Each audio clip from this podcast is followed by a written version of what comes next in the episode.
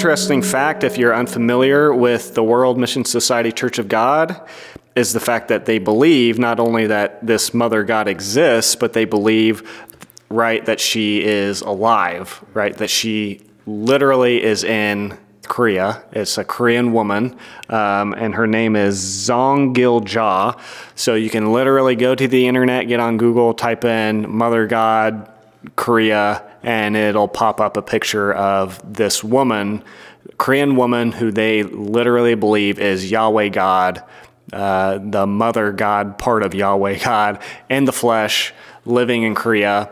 Um, and so it's it's a little bizarre, but that is what they believe.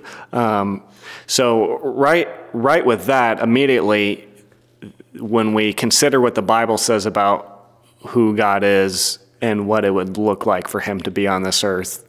Uh, that should throw up some red flags immediately. Um, but where where do they get this from? Um, one one of the places that they get this idea from, and, and, obviously it comes from when we get down to it, it comes from terrible uh, interpretation of of scriptures, and so one of those, uh, they, they kind of their beginning of the argument for for this idea of uh, that there is a mother God comes from Genesis 1, 26 through 27. And so we're going to kind of take, there's, there's a couple verses that we're going to, we're to, uh, talk about really quickly that uh, that they use to argue for the existence of Mother God. So, what are you the one who has Genesis? Genesis one, uh, verse twenty six and twenty seven. Then God said, Let us make human beings or man in our image to be like us. They will reign over the fish in the sea, the birds in the sky, the livestock, all the wild animals on the earth, and the animals that scurry along the ground. So God created human beings or man in his own image. In the image of God, he created them. Male and female, he created them. And so in, in that they they use that to try to distinguish between Adam and Eve. Um, God being uh, man is Christ, and and the female as Mother God. Um, so I think first thing we need to do is step back and, and see why um, Eve was was created, why it's both of them. So so first you're saying basically that what they do with that is they take it and they say, okay, look, God said He's creating man in His image, and when He created man in His own image he, created, created a, a, male and a female. So, so, there's a male and a female so, God. So they're saying, look, if they were in his image, that means that the image of God consists of both male and female. Therefore, there must be a mother God. Yeah, and so um, going back to the fact that since since Adam was created first and then woman, and and God saying it's not good for man to be alone uh, because he cannot reproduce on his own. He needed a helper. He needed somebody else that can help him reproduce God's image. And so, um, going from there, uh, I want to look at uh, verse 27. It says, So God created human beings in, in his own image. In the image of God, he created them. Male and female, he created them. If if there is a mother God and there or there is two, then why the singular pronunciation of of, of the masculine in it? So you're saying it shouldn't read male and female. He created them. It should have it should have said male and female. They, Correct. as in they, as in uh, God, fa- God the Father and God the Mother. They created them, male and female. But it says He created them. So yeah. So yeah, we're going to go through these quickly, but that's uh, some of these bullet points about what they say about Mother God and and refuting that. But uh, but that's a pretty obvious point of why um, th- this is not talking that that reference is not talking about a mother god, and and really it's just a terrible uh, interpretation of that scripture to to get that from there. Did you have thoughts on that? It's just the again to make sure everyone's on the same page here. They are not just saying we believe in uh, God as Christians do. We believe in God, and God has a kind of we can think of God in dual ways. We can think of Him as a father or as a mother. That is not what they're saying. They are polytheistic in the sense that when, when I ask them, how many gods do you believe in? They say, two. We believe in multiple gods, is what they will say. There are two distinct gods, which again, what really the distinguishing factor of uh, really the uh, Abrahamic, Abrahamic religions, if you want to call them that, the Christianity, Judaism, and Islam is the monotheistic that Christians, and really I don't like to categorize Christianity with Judaism and uh, Islam, but we are mono, meaning there is only one God. There's only ever been one God. That is what distinguishes, that's the Bible teaching through and through. That's the Old Testament teaching. That's what distinguished Israel from the other nations who believed in all kinds of different pagan gods and multiple gods and goddesses. What distinguished Israel is no, there's one singular God. And now what they're saying is no, there's two. There's a God the Father and a God the Mother, yeah. co equal, and so many, both Old Testament and New Testament verses saying there is one God, one God, one God. And more than just saying there is one God, there are verses saying there is no other. Yeah. There are no other gods before me, no other gods after me. I alone, the word alone, again, I alone stretched out the heavens, is what Isaiah will say. God alone who does this. So there are I recognize the word Elohim is a plural word. They'll use that argument. Elohim in the Hebrew is, is uh, again, you see that again and again in the Old Testament, and it translates to, to gods, literally, which is actually, I think, more of a argument for a Trinitarian view of God, because as you mentioned, Chris, nowhere is it Elohim, plural, we created, uh, they created. Uh, throughout the whole Testament, uh, the sentence structure always demands that it's translated as a singular, uh, again, pronoun, personal pronoun, however you want to put that. He did it. He. It's always individual. It's always singular. There's never that multiple we uh, or multiple gods. They, as you were saying, Jordan, who who uh, did the work. Yeah. So the next one, the next scripture that they really like to go to to uh, to, to, to make a biblical argument or an unbiblical argument. They try to use the Bible. But the next big one they, that we're going to cover is Revelation 21 9 through 10. And I think you got that reference pulled up. Yep. So Revelation 21, uh, 9 and 10 says Then one of the seven angels who had the seven bowls filled with the seven last plagues came to me and talked with me, saying, Come, I will show you the bride, the Lamb's wife. And he carried me away in the Spirit to a great and high mountain, and showed me the great city, the holy Jerusalem, descending out of heaven from God. Clearly, that's Mother God, right? I mean, so again, the question is, how, how do you arrive at that point, right? So you read these two verses, it's talking about the bride, the Lamb's wife, and their interpretation is this is Mother God. This is Go ahead, Chris. Yeah, and I was just say, yeah, the, and but there's a the problem in that as, as well is that they're saying that the lamb, the son, is married to the bride, mother God. Yep. Yeah. That's a yeah, that's an issue. Yeah. So you've got the Father God, the Mother God, then you've got the Son, and the Son is having relationship with Married, the mother. Yeah. yeah, which that's a problem. yeah. So so basically for those who are unfamiliar with their usage of this passage, this is talking about in Revelation, it's a prophecy, and it, it's saying the bride, there's the bride of the Lamb, who we know in Revelation, the Lamb is Christ. And they're saying, uh, Come, I will show you the bride. And so they say, that's Mother God. The bride is Mother God. And he uh, carried me away in the Spirit to a great, high, great and high mountain, showed me the holy city, Jerusalem, coming down out of heaven um, and, and pretty much dressed as a bridegroom, prepared for her wedding. And so they say that is I, I just want to make it clear for those who for those who aren't familiar with this argument that they're saying whole, the holy city Jerusalem that those aren't a reference to what the commonly held view is that you know it's the church, um, but it's they're saying that's a reference to Mother God, um, and you can probably see so far you know it's pretty easy. I don't know if you guys agree with me that the arguments biblical the Bible based arguments that they use are pretty weak. Um, what would you call them? Yeah, weak. I'd say they're really weak because when you some of the stuff I'm seeing on their website is they're quoting one verse, and then when I go look at the whole chapter, it contradicts their view of that verse. Like so in a couple verses. I'd later, say it's yeah. very weak because they can, It's not even in context. It's not even close. Weak, but I think something else to keep in mind is they're weak, but they're also incredibly yeah. sleight of hand yeah, and mm, I don't know if this methodological, I don't know if that's the word. Um, but so I remember we asked them the question show us from Revelation, show me from Revelation how you know that the bride of Christ here is Mother God. Where is that in Revelation? And, and anytime you ask them a question, they've got a script yeah. and they run that script, and that script from our standpoint is usually an average of five ten minutes from our experience with them. Um, but the script is they're going to go to this verse, which says this, and if this verse says this, and then they go to this verse and they tie this verse and this verse together. If these say this, and then this verse from here says this, therefore, Mother God. Yeah. And it's this real, again, um, there's a method and it's incredibly sleight of hand because after the five minutes, you're like, It's it's almost like they.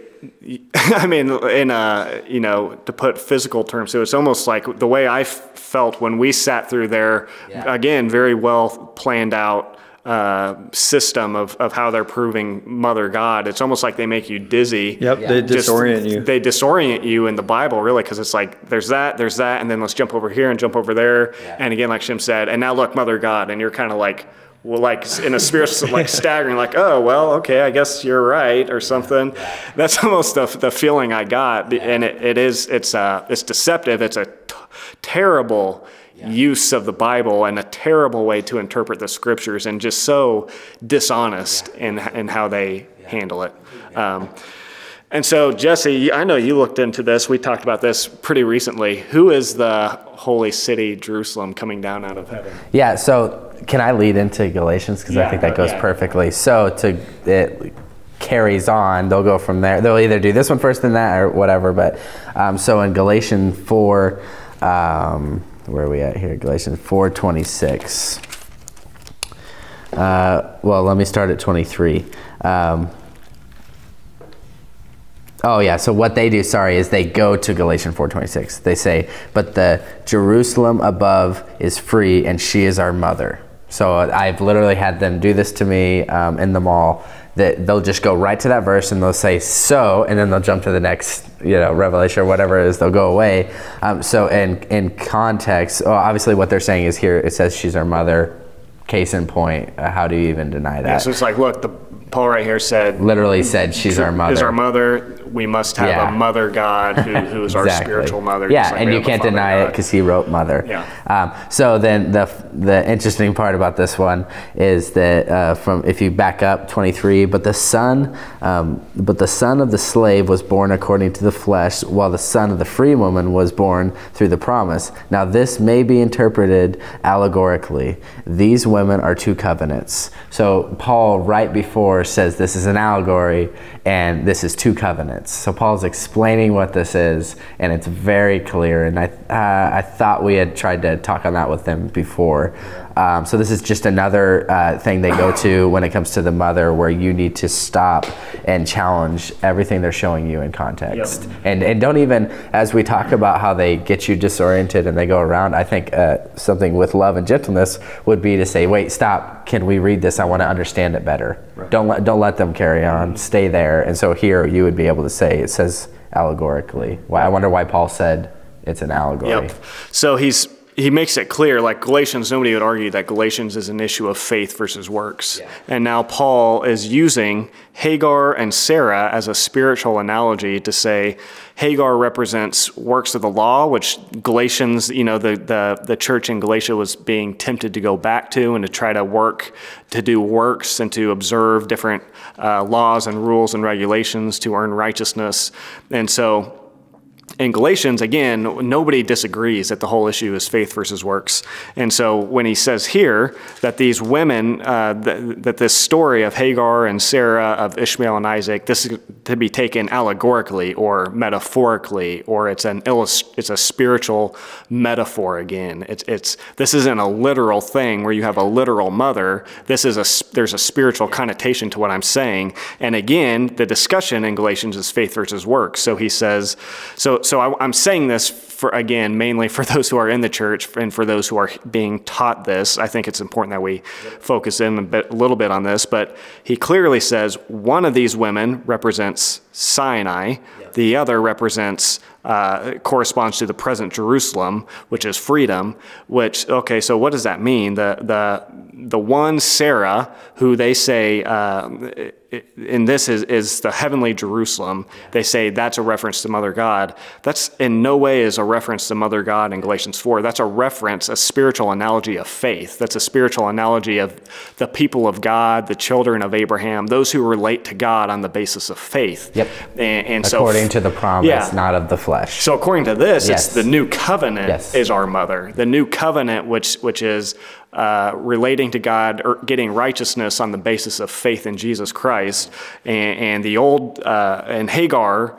Uh, Mount Sinai is a spiritual picture of, of trying to relate to God on the basis of works of the law. This has absolutely nothing, right, to do with Mother God. Absolutely nothing. Yeah, and if in context, I don't know if that's where you're going earlier. Um, if you want to apply this whole New Jerusalem thing to the New Testament, be like, well, then what in the world is John talking about in Revelation? And I think we had gone on that. As there's a few different places that actually lead up to this. Ephesians being one of them talking about, but you are fellow citizens with the saints and members of the household of God, built on the foundation of the apostles and prophets, Christ Jesus himself being the cornerstone, in whom the whole structure, being joined together, grows into a holy temple in the Lord. In him you also are being built together into a dwelling place for God by the Spirit. And then you get in Corinthians talking about we're the temple of God. So if you want to read it in context with the whole New Testament, they've already been preaching about us being the temple, being built on the cornerstone. And so to you, if you walk at it with proper Bible hermeneutics, you're just like, oh yeah, that makes sense. But if you're grabbing two two things and putting them together, it also is very deceptive. Yep.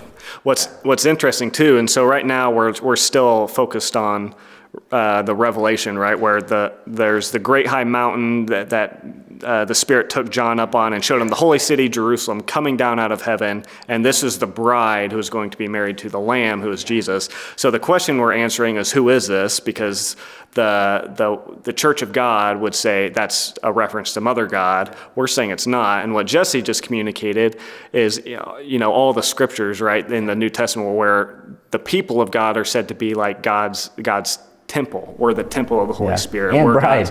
Yeah, Yeah. We're, we're the bride of Christ, obviously. Another interesting thing when you consider the Old Testament prophets and stuff is, is how often God speaks to Israel, to his people, really. He speaks to his people as his bride, right? And he, when they're being rebellious and sinful, he says, You're being like a, a, an adulterous wife, you're being an unfaithful wife. And so the holy city, city, Jerusalem, coming down out of heaven to be married to Christ is the people of God. That's a again, that's a spiritual representation of God's people who are God's building. It's the people who, of God who make up the holy city, Jerusalem. Um, so, Yeah, yeah, that's good. And that's just another example of when uh, you don't have to add anything in. So, me as a new Christian, I can read Revelation and be like, what? The what New Jerusalem and, and the bride of the Lamb. So then, as a new Christian, I can go, okay, now I'm just going to study the New Testament and see what it says about these things. And what I'll come up with is the body and the body, Yep. like it's the body of Christ. so let's go again. uh, We're going to cover uh, the next point we're going to cover about Mother God is that they say Mother God is the mystery of mysteries, pretty much. So let's real quick. Let's go to uh, Colossians 1:27. We'll be in Colossians 1:27, then 2:2.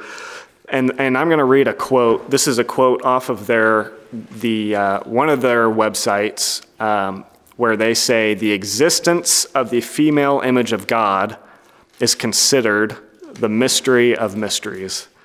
So go to the Bible and figure out what is the mystery, who is the mystery. We see that term used in the New Testament, the mystery. And so what do we want to do, right? We want to just understand biblically. I don't want to listen to what somebody else is trying to tell me. I want to know what does the Bible say about who is the mystery, what is this mystery the Bible talks about, and is there a specific and clear answer? So that's what I would want to know. Uh, is there anywhere we can go to find that? So, first place, as you said, Jordan, Colossians 1 20. S- Yep, so 26 and 27. So, um, the mystery which has been hidden from ages and from generations, but now has been revealed to his saints. Interesting, it was revealed 2,000 years ago, not Yeah. 30 years ago with Christ Ahn Sahng-hong, Yeah, right? yeah. So this this mystery was revealed a couple thousand years ago. To them, verse 27, God willed to make known what are the riches of the glory of this mystery among the Gentiles, which is Christ in you, the hope of glory. Uh, nothing about Mother God whatsoever in, in any of that. Yeah, that's good. So the next one is Colossians 2 2. Go ahead. You probably have that pulled up, right? Yeah, Colossians 2 2. Um, I'll just read it. Yeah. um, that their hearts may be encouraged, being knit together in love, to reach all the riches of full assurance of understanding and the knowledge of God's mystery, which is Christ. That's A little too obvious. he couldn't really get any more clear Yeah, where he says God does have a mystery. They're right, there is a mystery that God has. God, you know, there's been mysteries that he's hidden. But when Jesus came, uh, that was he was right. He's the light of the world. He said he came into the world to give light, and so he's the light that reveals the mystery of God. He is the rev- the revealed mystery of God, and there's nothing else. You know, if you bring another mystery and say God still has more stuff to him, it's almost again that's that's going back to what all cults do is that they ultimately they're detracting from the person of Christ. It's coming forth from a, a lack of knowing the reality of who Jesus is, who he said he was, who the apostles knew him and, and, and knew him to be and preached him to be. Um, that, that God says he does have a mystery, and that mystery is Jesus. Again, he, uh, there's darkness. There's been some darkness and uh, uh, a lack of understanding about the things of God, about how righteousness works, about how how do people become God's people and whatnot. And Jesus came and lightened up the room, and he he made that clear who God is, what He's like, what His character is, what He requires of us. He he he eliminated the mystery because he is the revelation of the mystery of God. And so, so it, it's it's so really it's blasphemous. I mean, to, to put it uh, truthfully, that sounds like intense and religious or whatever, maybe, but it's true. It, it's like it's you can't really get any more defaming and and denying of the name of Jesus than to to have Paul saying Jesus is the mystery. God's exalting His Son above everything else and everyone else. And then 2,000 years later, these people come and say, uh, it's you've had your turn jesus pretty much like get down and take a tech, take a second or third position and let's put mother god up here. She now she's the mystery. Um, it's just you can't do that. And it's And just real quick, not going to dive into this one, but uh, if if you really want to look more into this whole mystery, Ephesians chapter three, the whole chapter really is a uh, an explanation and understanding of, of what is the mystery. And one verse out of that, Ephesians chapter three, verse six, talking about what the mystery is, the mystery that the Gentile should be fellow heirs of the same body and partakers of his promise in Christ through the gospel. Uh, so the historical context, salvation was the Jews, right? And they were the chosen nation of God, and they had the law, and they had the prophets, and the Gentiles kind of got the short end of the stick, right? And now what Paul is saying is this mystery's been hidden. Now it's all one in Christ. The gospel is to the Jews, the gospel is to the Gentiles. That middle wall of separation, it's been broken down in Christ. In Christ, there is one new man. There's no longer uh, male nor female. There's neither Jew nor Gentile. It's all one in Christ. And again, if you can, if you can honestly read Ephesians chapter 3 or Colossians chapter 2, if you can honestly read that and at the end of it walk away thinking, wow, Mother God, the mystery, like you said earlier, it's just so dishonest um, and frustrating when you when you read it for yourself and hear where they're getting these arguments, and you're just like, I just don't understand how you could be so dishonest with what this what this is saying. or even saying to them, I would, because one thing they said when we went to their Bible study was, um, he said, wouldn't you agree that there's scriptures that have, you know, more than one meaning, Yep. right? And so uh, they would probably say that to this, and I would just ask, uh, dishonest on their side, I would say, well, he's literally giving you the answer. Here's the mystery. So is Paul being dishonest to me, or are you being dishonest to me? Which one? Because he, it's not. This isn't confusing. This is like laid out right in front of me. Yeah. And, and their mystery, Mother God, really was revealed in the, was it the 60s or the 80s? I forget when Ahn Sahng-hong was around, but really revealed in the last 40, 50 years, right? So their mystery was revealed then. Again, Paul is saying when he writes this letter to the Ephesians, to the Colossians, the mystery has been revealed now. Here's the mystery it's Jesus Christ. And so to go to the Bible and say, here's the mystery, it's Mother God. I just how do you how do you do that? It's it's yeah, it's a very dishonest way to to read the Bible. Yeah. So the next thing to cover um, that they would say about Mother God is that she is the source of life. Um, and, and there's a lot of quotes that, as I've been looking on the website, I think um, that what they will say and what they will communicate is that it's Mother God who is the source, basically, of spiritual life. That spiritual life comes from her, and she is the one who has to give it. Um, and so, Jesse, you had. I'll just read the words of Jesus um, himself. He said in uh, John 11, um, John 11, 25, Jesus said to her, I am the resurrection and the life. Whoever believes in me, uh, though he die, yet shall he live. And everyone who lives and believes in me shall never die. Do you believe this? Talking to this um, woman. So Jesus, right there, is obviously saying, I'm the life, believe in me. There's nobody else you need to believe in. Nobody's coming later that is going to take my position that you're like, okay, now I'm going to switch and believe in that person. It, it's just me. And then you get in. Um, the other one I think was in First John uh, is what I had noticed. First John two twenty five they quote and they say this was uh, this was them proclaiming. Here, let me find it if I can. Sorry, guys, I had it right here. First John um, two twenty five this is. And this is what the promise, this is what he promised us eternal life. So they say, as they quote this on their website, this is what they promised. And well, if you keep reading in John, John 5:11, he uh, we find out what eternal life is. Eternal life is the gift from God in the Son, talking about Jesus.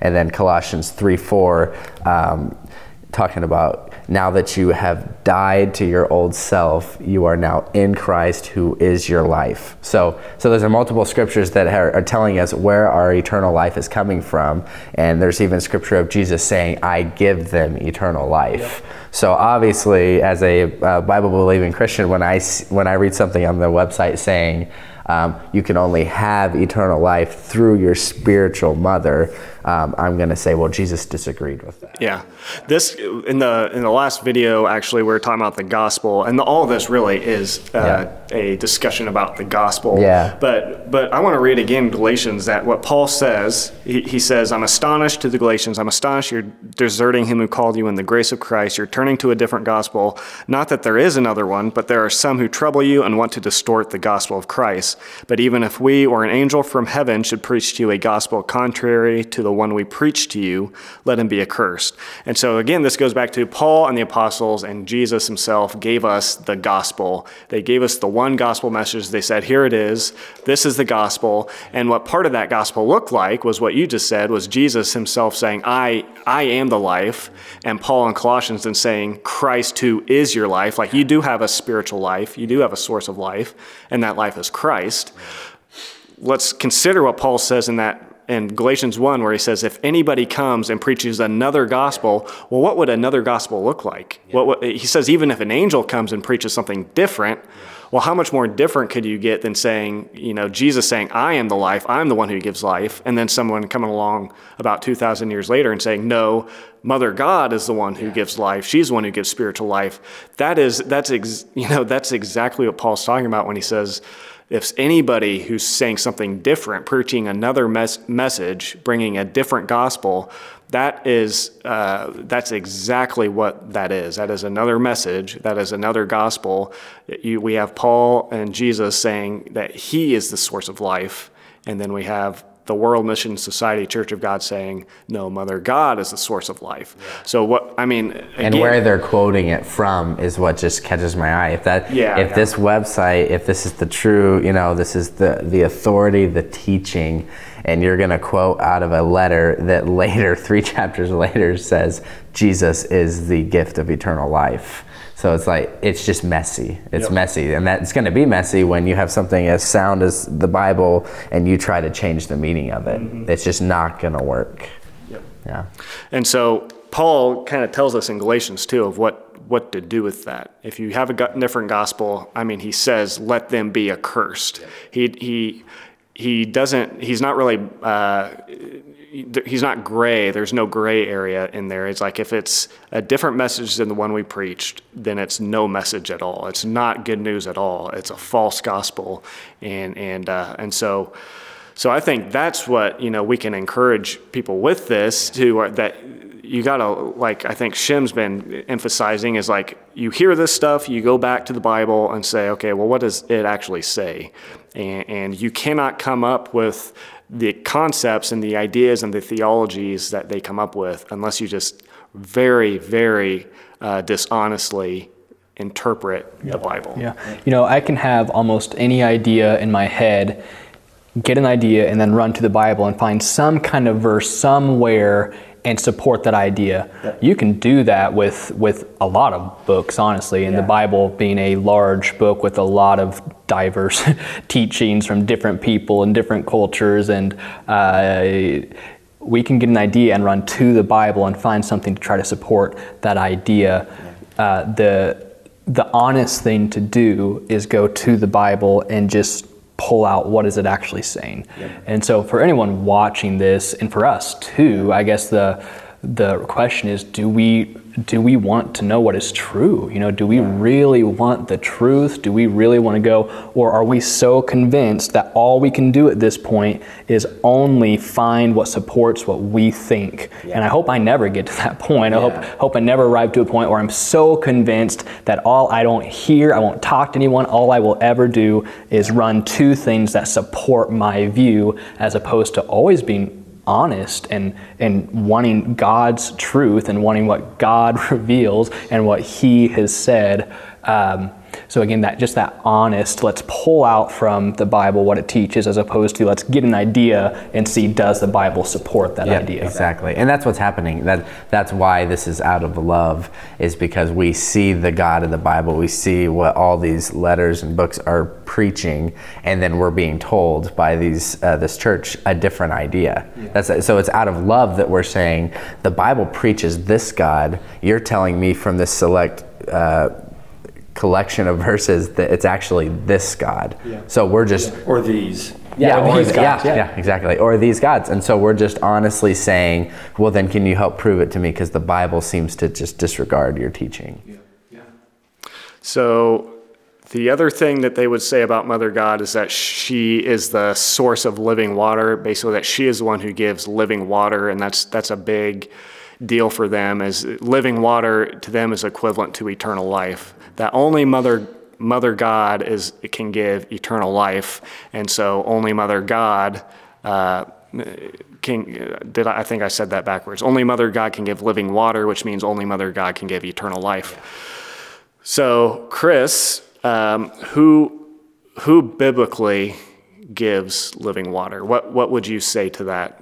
Jesus would be the one that gives the, the living water. Yeah, and you have John. What do you have pulled uh? Thirty-eight um, 738. There's actually, th- I would like to read 37, 38, and a little portion of 39.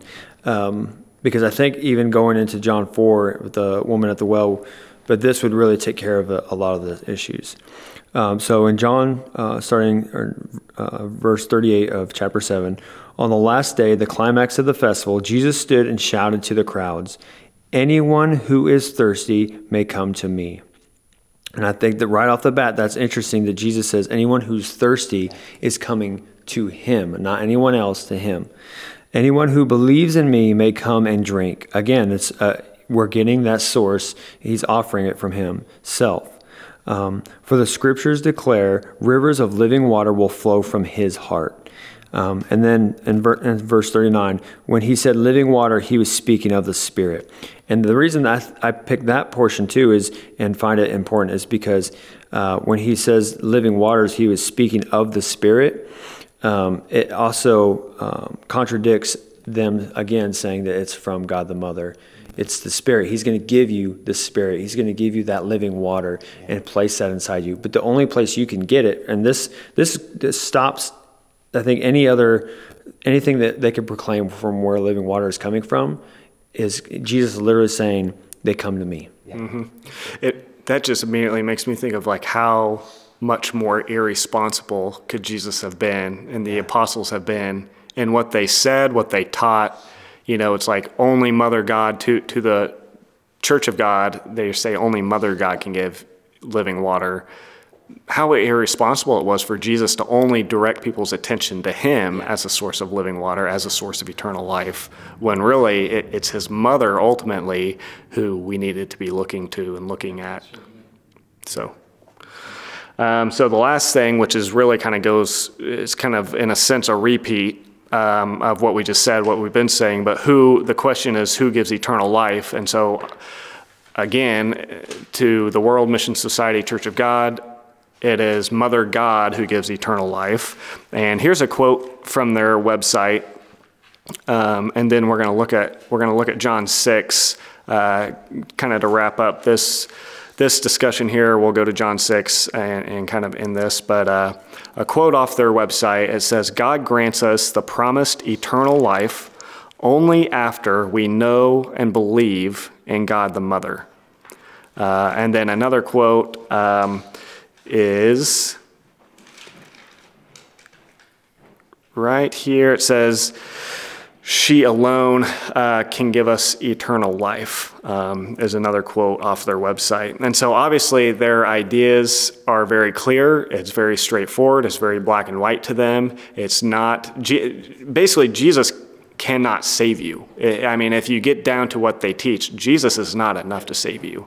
Um, Jesus cannot accomplish salvation for you. He just, if you go to Jesus for salvation, uh, he can't, he can't yeah. do what you need. He can't provide what you need.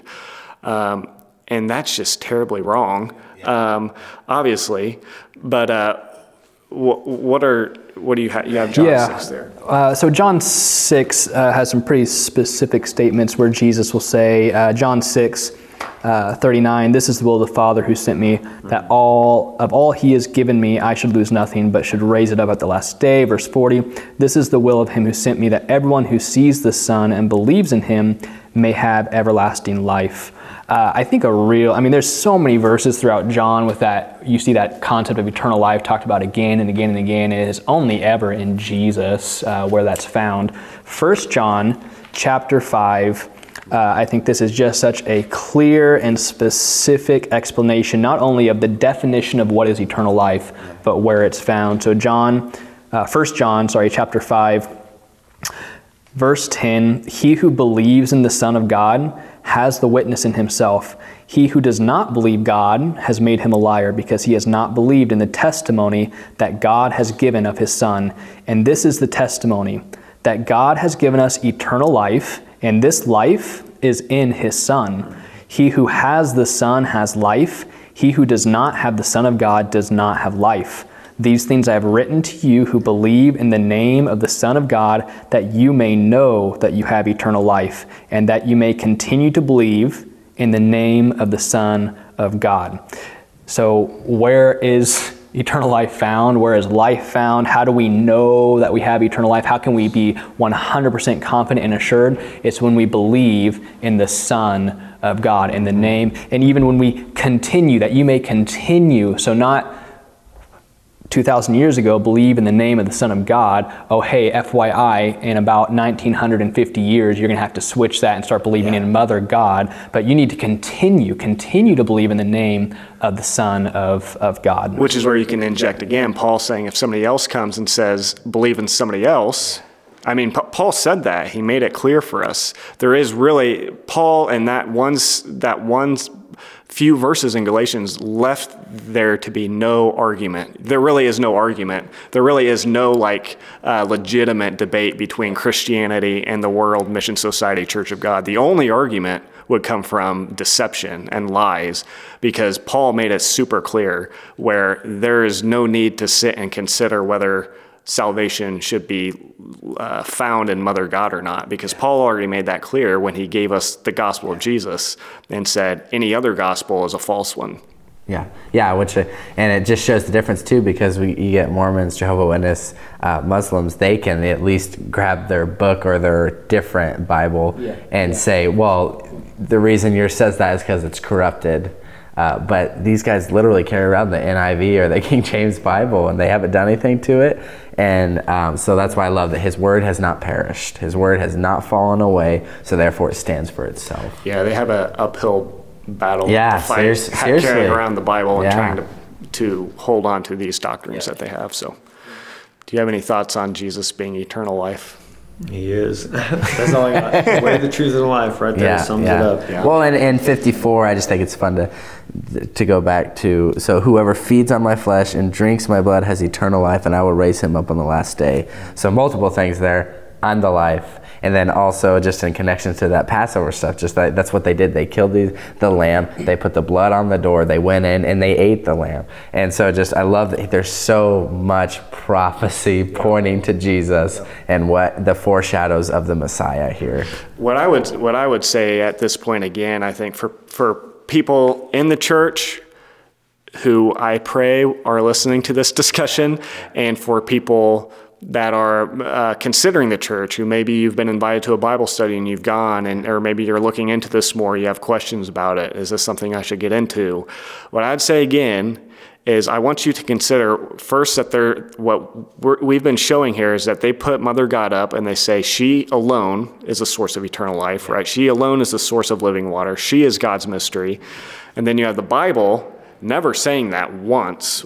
Not one time does it say that, but but you have the Bible clearly saying Jesus is the mystery. Jesus is eternal life. Jesus is the source of living water. So what I would what I would want people to consider as they're wrestling with these ideas and thoughts, as they're contemplating whether this church is legitimate or not, to consider again the idea of how much more irresponsible could Jesus and the apostles have been to have left that out. Why would Jesus have constantly directed all the attention to him, saying, I am living water, I am eternal life, I am the way, I am the salvation, I'm all you need, you need nobody else. And then Paul's saying, if somebody else and teaches something different, don't listen to them. How much more irresponsible could they be yeah. th- than to leave out what they left out? yeah. If Mother God is so important for salvation, yeah. uh, they should have mentioned it if yeah. they cared about us. Or even said, here's the mystery, Mother right. God. Yeah. yeah. Which I think the obvious conclusion to that is it's just not the case. Yep. How, as you're saying, how irresponsible, how deceptive God would be if what they're saying is true. That just, it's just to think of if what they're saying is true, then we have a God who is deceptive, right? Because saying all this stuff very clearly, only Jesus, only one God, God alone did this. There is no other name under heaven by which you must be saved. Um, and then suddenly to have all this different idea where, look, if you want to be saved, you've got to do the Sabbath, you've got to do Passover, you've got to believe in Mother God, you've got to um,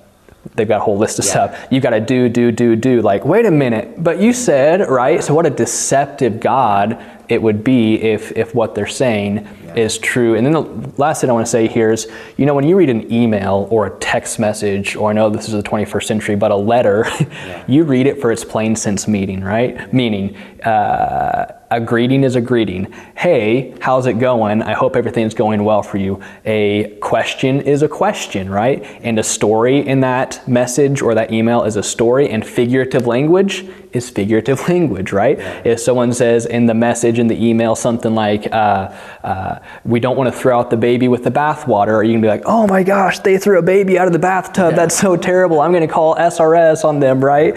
No, you you understand figurative language. You understand analogies and metaphors and comparisons and stories, and you read it for its plain sense meaning. We would do such a disjustice to take someone's message, email, letter, text, whatever, and to do what people do with the Bible. And that's not just World Mission Society Church of God. That's a lot of yep. people will take this, again, having a concept and try and fit it in. Let's squeeze it in here somewhere. Um, what a dishonest, disjustice thing it is to do to the person who wrote that letter or that message, right? Let's yeah. let's honor them and read it for the intended purpose. Yeah. And you know what? If they put in a mystery in there and they put a little puzzle in that we need to solve, let's do it, right? But if they give us the explicit answer, yeah. let's listen to their answer and not come up with our yeah. own. So I think, uh, just real quick, if I could say one more thing, and I think all of us would agree, our challenge to somebody who's in this church um, is the same that we would say to Mormons, Jehovah Witnesses, uh, Muslims is